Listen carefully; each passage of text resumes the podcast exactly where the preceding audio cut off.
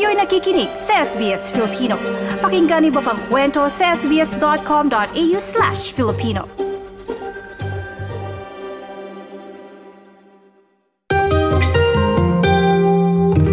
Isa pong mataas na opisyal ng gobyerno ng Pilipinas ang bumisita ngayon sa Australia sa larangan ng pamumuhunan at kalakalan at nabigyan tayo ng pagkakataon na makapanayam ito ngayon dito sa ating studio sa SBS. Kapiling natin ang General Manager ng Philippines o National Development Company si Mr. Antonilo Mauricio o si GM Anton. Magandang umaga po, GM Anton. Magandang umaga. Salamat sa pag-guest dito.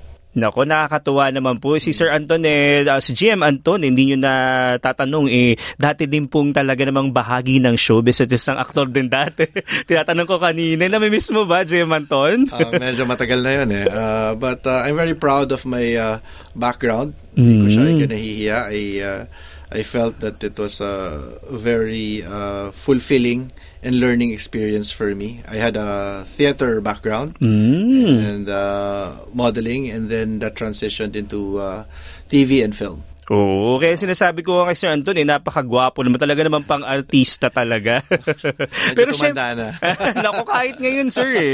Hindi natin dahil binubola lang si Jem Anton, totoo talaga yan. Pero syempre ngayon, siya nandito ngayon sa Australia bilang uh, General Manager ng uh, National Development Company or Philippines National Development Company. At yun yung pag-uusapan natin. Uh, GM Anton, un- unahin ko yung tanong doon, ano po ba itong uh, National NDC. Development Company muna? At ano yung tungkulin nito? Yeah, uh, Well, uh, maraming hindi nakakaalam doon sa NDC. Mm-hmm. Pero we are the oldest government investment uh, company. We are the official state investment arm. And uh, hulaan mo kung ilang taon na kami. Nako, parang uh, mahirap-hirap ata yan eh. I, I, I, I thought, a wild guess lamang. Siguro mga 10 years to 20 years. Right. Uh, we are 104 years old. We are the oldest uh, government-owned and controlled corporation outside of the Boy Scouts and the Philippine Postal Office. Uh, kami na yon. And it's National Development Company, not corporation, because uh, we are even older than the SEC, the mm. Securities and Exchange Commission. So, so 104 years old, and uh, eh, yung NDC kasi ginawa yan nung during the American Times. Kaya ako, ang position ko, general manager, kung mapapansin nyo pag American, even Australian, yung mm-hmm. heads ng companies. GM talaga. No? Mm-hmm. And, uh, and uh, it was really meant for national development. So, whenever hindi kayang pasukin ng private sector, at pero kailangang investan, eh, papasok yung NDC. Uh, that was during that time. Ngayon, kaya hindi na naririnig yung NDC kasi malaki na yung gobyerno. Mm-hmm. Marami ng ahensya So, yung ginagawa ng NDC ngayon is kung hindi ginagawa ng ehensya for whatever reason, hindi rin pinapasok ng private sector for whatever reason, we're looking at gaps. Mm. Nakita namin yung gaps at walang gumagawa, it's important for national development, we go in and invest. So yun po pala. Ito po ba attached agency ba uh, agency ng DTI or ng Department of Trade and Industry? Tama po ba tayo dyan? Correct. Ang chairman namin is uh, DTI Secretary Fred Pascual. Mm. We have five cabinet members on our board. Budget, Finance, Environment, and uh, Energy. And then the other five are myself, the private sector rep, the head of the central bank, mm-hmm. the uh, head of the Development Bank of the Philippines and the head of the Board of Investment. So, yun yung board ko. Mm-hmm. So, if you pass through our board, para kang pumasa sa maliit na gobyerno ng Pilipinas. Opo. uh, eh, pa, ito po, tama po, no? undersecretary level din kayo pwede. Pwede po tawagang USEC. USEC, yes. Uh, na USEC na GM na. Uh, Pero parang nung binanggit niya po yan na parang overwhelming pag siguro sa mga ordinaryong uh, Pilipino na napaka pamumuhunan. Siguro basically ito yung investment yung una. Pero ngayon po na nito kay sa Australia, ano po ba yung purpose ng pagbisita nyo sa bansang ito? Actually, ano siya, um, it's not primarily meant to be Australia. Mm-hmm. No? Uh, yung pag napadpad ako dito. Um, alam mo 99.5% of the well almost no 99% uh, of businesses or MSMEs. Mm-hmm. Uh, natin micro small medium uh, enterprises and uh, uh, kailangang suportahan 'yon entrepreneurship. And uh, uh, kasama diyan yung mga startups. Mm-hmm. So ang nangyayari ngayon tayo, uh, in the country, sorry, medyo mahaba yung sagot ko. Di po, Pero go I have ahead. to put things into context. Mm. So, we are trying to upgrade our uh, economy, no, para maging uh, uh, ma-expand yung middle class and uh, we basically uh, uh, are going to graduate from a developing nation status no, by Mm. broadening our middle class, upgrading our economy. And uh, actually, we were on track already uh, during the last administration, kanya lang na COVID. Mm. No? Ngayon, uh, ang kailangan dito, kasi naaalpasan tayo ng mga ibang developing countries. Eh. Kailangan nating humabol. And how are we going to do that? Kailangan natin ng digitalization, digital transformation. Bakit? Kasi it's up, it's through technology kung tayo makakahabol. Kasi otherwise, we'll be left behind kung yung traditional one. Kulang tayo sa infrastructure, kailangan ng technology dyan. Kailangan, kulang tayo sa mga, we, we need to have a more efficient power, water, you know, food systems. Kailangan yung technology dyan. And uh, connectivity as well.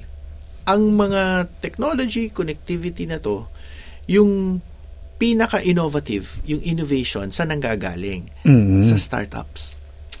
And these are the entrepreneurs Mm. and MSMEs nga. So there's a global entrepreneurship congress. It goes through different countries every year. And this year it is in Melbourne. Mm. Nat- nat- nataon po pala. Oo. And uh, ang representative niyan sa Philippines is from the private sector. His name is Henry Ong. Pero hindi pa nagpapadala ang Philippines ng representative from the government. Mm. Ako pa lang. So now that I have seen how uh, the Global uh, Entrepreneurship Congress uh, has been conducted, uh, it is very valuable. I also participated within the Congress sa isang uh, Startup Nations Ministerial. So may mga ministers doon um, from uh, I think if I'm not mistaken ay 18 different countries no. So I think it's very valuable. An- ano anong anong important dito? Kasi the government has to support the entrepreneurs. Mm, MSMEs, businesses in general, and startups. Mm. Ano ngayon yung mga policy na nag-work sa ibang bansa na mai-apply natin sa Pilipinas? Ano yung, kasi we, we, we want to support and we don't want to over-regulate Mm. no, na magiging balakid pa yung gobyerno dun sa negosyo, which is sometimes what is happening.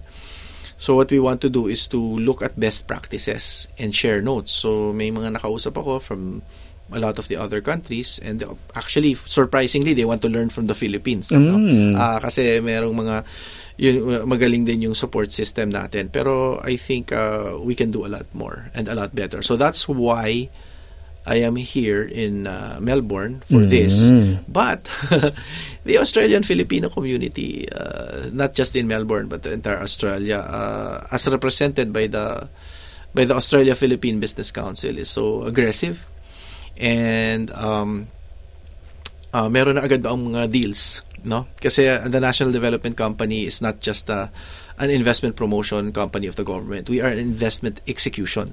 The agencies can promote the Philippines and introduce you to business partners whereas the NDC can invest can enter into joint ventures and invest in projects for development. And normally these are uh, satisfying five criteria. Pioneering developmental sustainable, inclusive, and innovative. So that uh, basically makes us unique as a government corporate vehicle.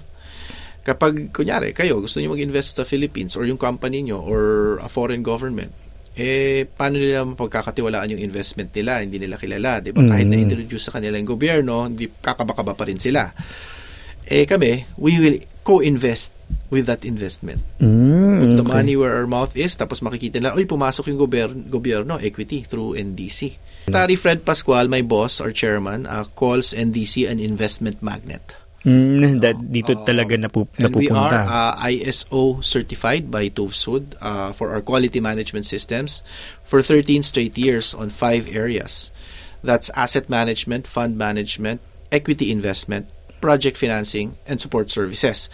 We are the only government company that has that, and we are now pursuing another uh, ISO certification, which is going to be the first uh, innovation certification of any uh, government uh, entity. Pagpapasok yung mga investments, paano nila pagkakatiwalaan that your systems are good?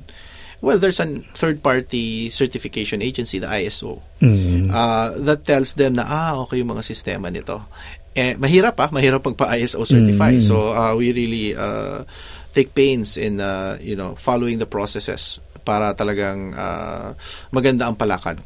So, NDC, kahit nasabihin mong under the radar tayo, we have been a good steward of the government's assets malaking bagay na nabanggit nyo na nagkaroon kayo ng biglang mga deals and opportunities na pagdadag na hindi talaga yun yung main purpose yeah. ng vi- visit ninyo. Oh, oh. Pero lalo na ngayon, um, uh, GM Anton, na um, bumisita si uh, Prime Minister Anthony Albanese sa Pilipinas mm. at yun din si Pangulong Bongbong Marcos ay inimbitahan papunta naman pabalik dito siguro by 2024 ano mm. ang uh, pagbisita niya dito sa Australia. Parang ito ba'y parang paghahanda din na o oh, ito yung mga pwedeng opportunities. Paano paano po mag, ano yung pwedeng maging role ng NDC doon sa pag, uh, pagpa-strengthen pa ng ties ng dalawang bansa? Medyo opportunistic, no? I mean, uh, and fortuitous. Kasi, ang nangyari, like, uh, nung February, pumunta ako ng Japan. Mm-hmm. Okay. Sinabay ko talaga doon sa pupunta doon si presidente. Kasi pag nandun ka at merong nandun yung presidente, iba yung dating eh uh, malakas yung buzz sa Philippines, they respect their prime minister, makikita nila uh, welcome si PBBM. So ako, I was with a presidential delegation but I never saw PBBM. I didn't mm-hmm. go on tours sa gardens. I didn't go into the dinners. They did, you know, I, I, ni anino ng presidente hindi ko nakita. Mm-hmm. Kasi ako as NDC, ang role ko is to explore deals. Mm-hmm. Is to explore new technology, uh, uh, that can benefit the Philippines. So, ang kausap ko, mga presidente ng kumpanya, I had my own meetings. Mm-hmm. Uh, dito, sa Australia, hindi ko man lang alam na, you know, nung nas, na-schedule na tong visit na to, sabi, sabi ko, oh, biglang nandito yung Prime Minister sa Manila, nag-visit kay PBBM. So, I had to research mm-hmm. on my own, no? Uh, at nakita ko, nako, ang daming pwedeng opportunity. Mm-hmm. And uh, so, when I went here, it's the signaling eh. They're acutely aware na merong ano, merong mga uh, pro- may progress dun sa Australia and Philippines uh, relations. So uh, here now, I got to meet with Minister Ed Husek and uh, you know, we're looking at uh, potential uh, hopefully potential uh, smoothening of uh, some of the issues uh, agricultural imports uh, ng Australia from the Philippines. Mm-hmm. No? Kasi, kasi minsan naman, medyo stricto dito kasi sa Australia. Napaka-stricto so, po. So, mm-hmm. so eh, ang dami naman nating pwedeng gawin. So, so, one of the things that we're trying to do, kasi for example, yung kailangan merong gamma irradiation yung mga let's say fruits and mm-hmm. vegetables mm-hmm. and yung food products no para mawala yung pests and uh, whatever pathogens there are. So there's a, a gamma irradiation facility dapat. Uh, sa Pilipinas, uh, parang merong isa pa lang noon sa private sector. Tapos merong ginagawang isa pa. Tapos ang DOST, merong pinapilot mm-hmm. na isa.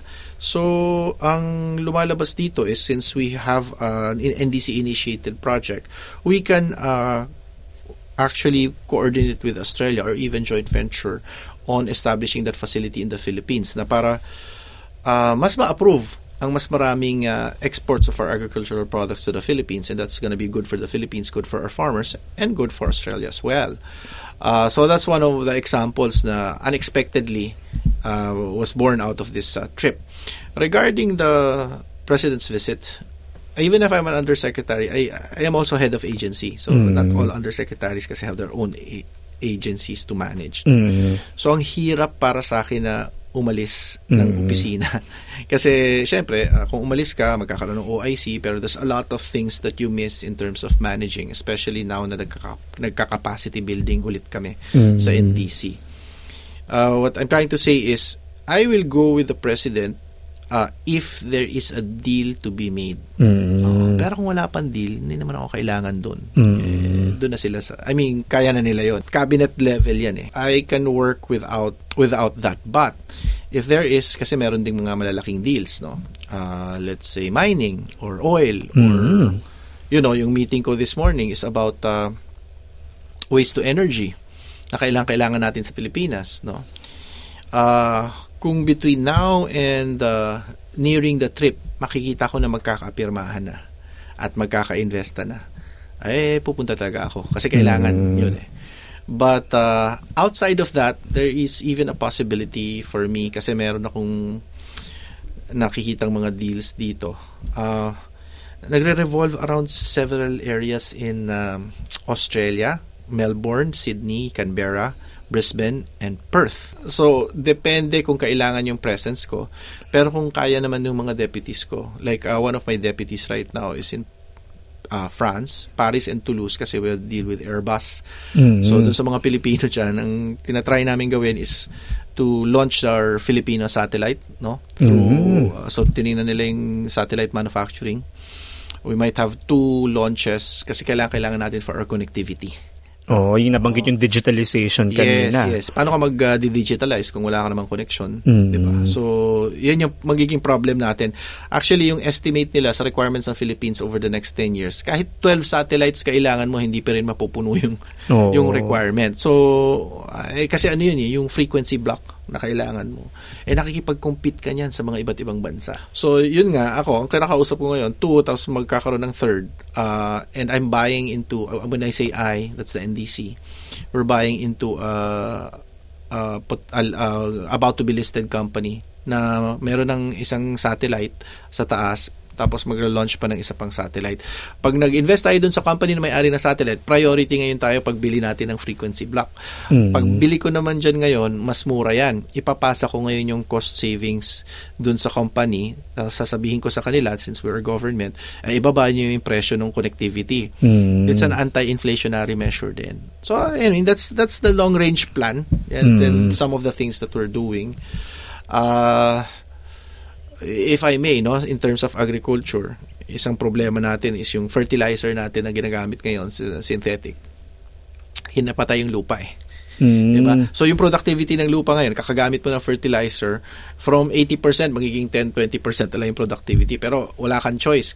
At least yung mga farmers kasi kailangan mo talaga ng fertilizer. So what we're trying to do is have a long-range plan to have a shift to organic fertilizer that actually eh, acts as a soil conditioner and revives the soil. So we have several projects going on with that. In terms of productivity, meron tayong mga tinitingnan na rice that can be grown without fertilizer pero maganda pa rin yung yield. We're also looking at uh, rice that can use an AWD method that's called intermittent I call it intermittent uh, uh, irrigation but it's officially called AWD or uh, alternate wet and dry. Mm. So basically instead of nakalublob yung palay or wheat uh, but ours kasi normally palay nakalublob siya ng using a lot of water uh, ia-alternate mo nakalublob tapos palala, pal, palalabasin mo tapos konti lang. Kasi this is parang the modern version na of the drip technology. Mm. kasi sa sa palay. So that uh, requires a lot less water and uh, it actually leads to a better yield for the rice so we're, look, we're also looking into that so marami no? Ang Marami daming tayo. opportunities. Ang na, dami. Base sa nabanggit nyo po, parang um, maraming challenges, pero marami ring Yes, opportunities na nakikita sa sa iba't ibang klase ng mga sektor at industriya na pinapasok ng NDC. No? At ah, parang yun nga, nag, na parang tinutuloy nyo yung mga ganitong klase ng Oo. mga parang so- loophole. So tama kasi makapag, makikipag-coordinate ka sa mga government agencies eh. Mm. Ngayon, for whatever reason na hindi nila magawa. Kasi for example, dun sa satellite, coordinated kami with the ICT Mm. and the OST and the National the Philippine Space Agency. Meron tayong Philippine Space Agency. Mm.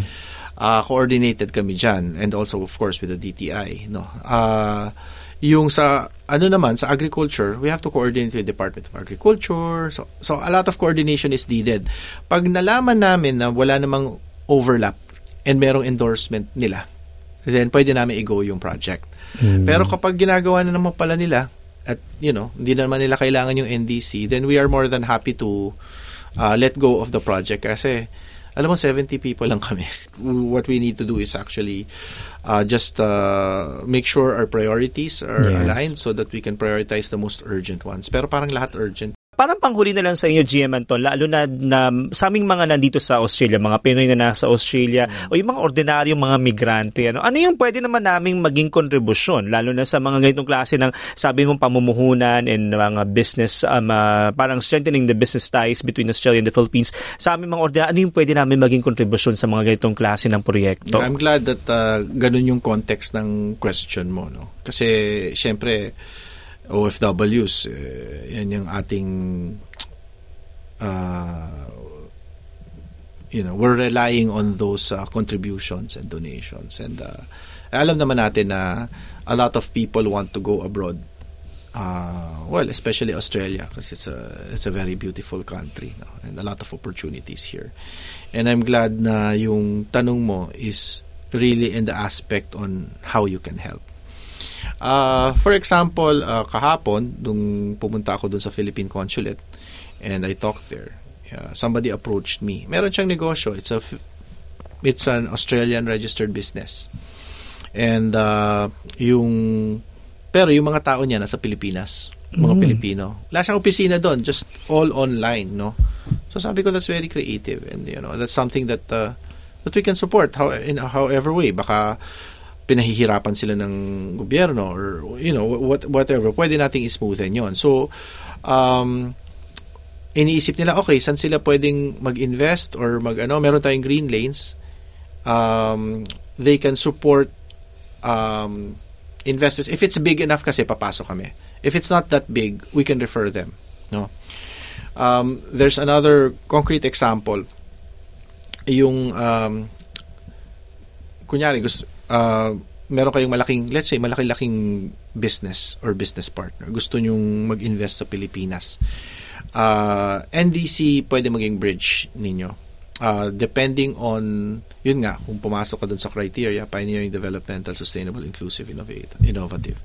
Uh, pwede kaming mag-invest. Uh, pwede ring magpautang yung gobyerno.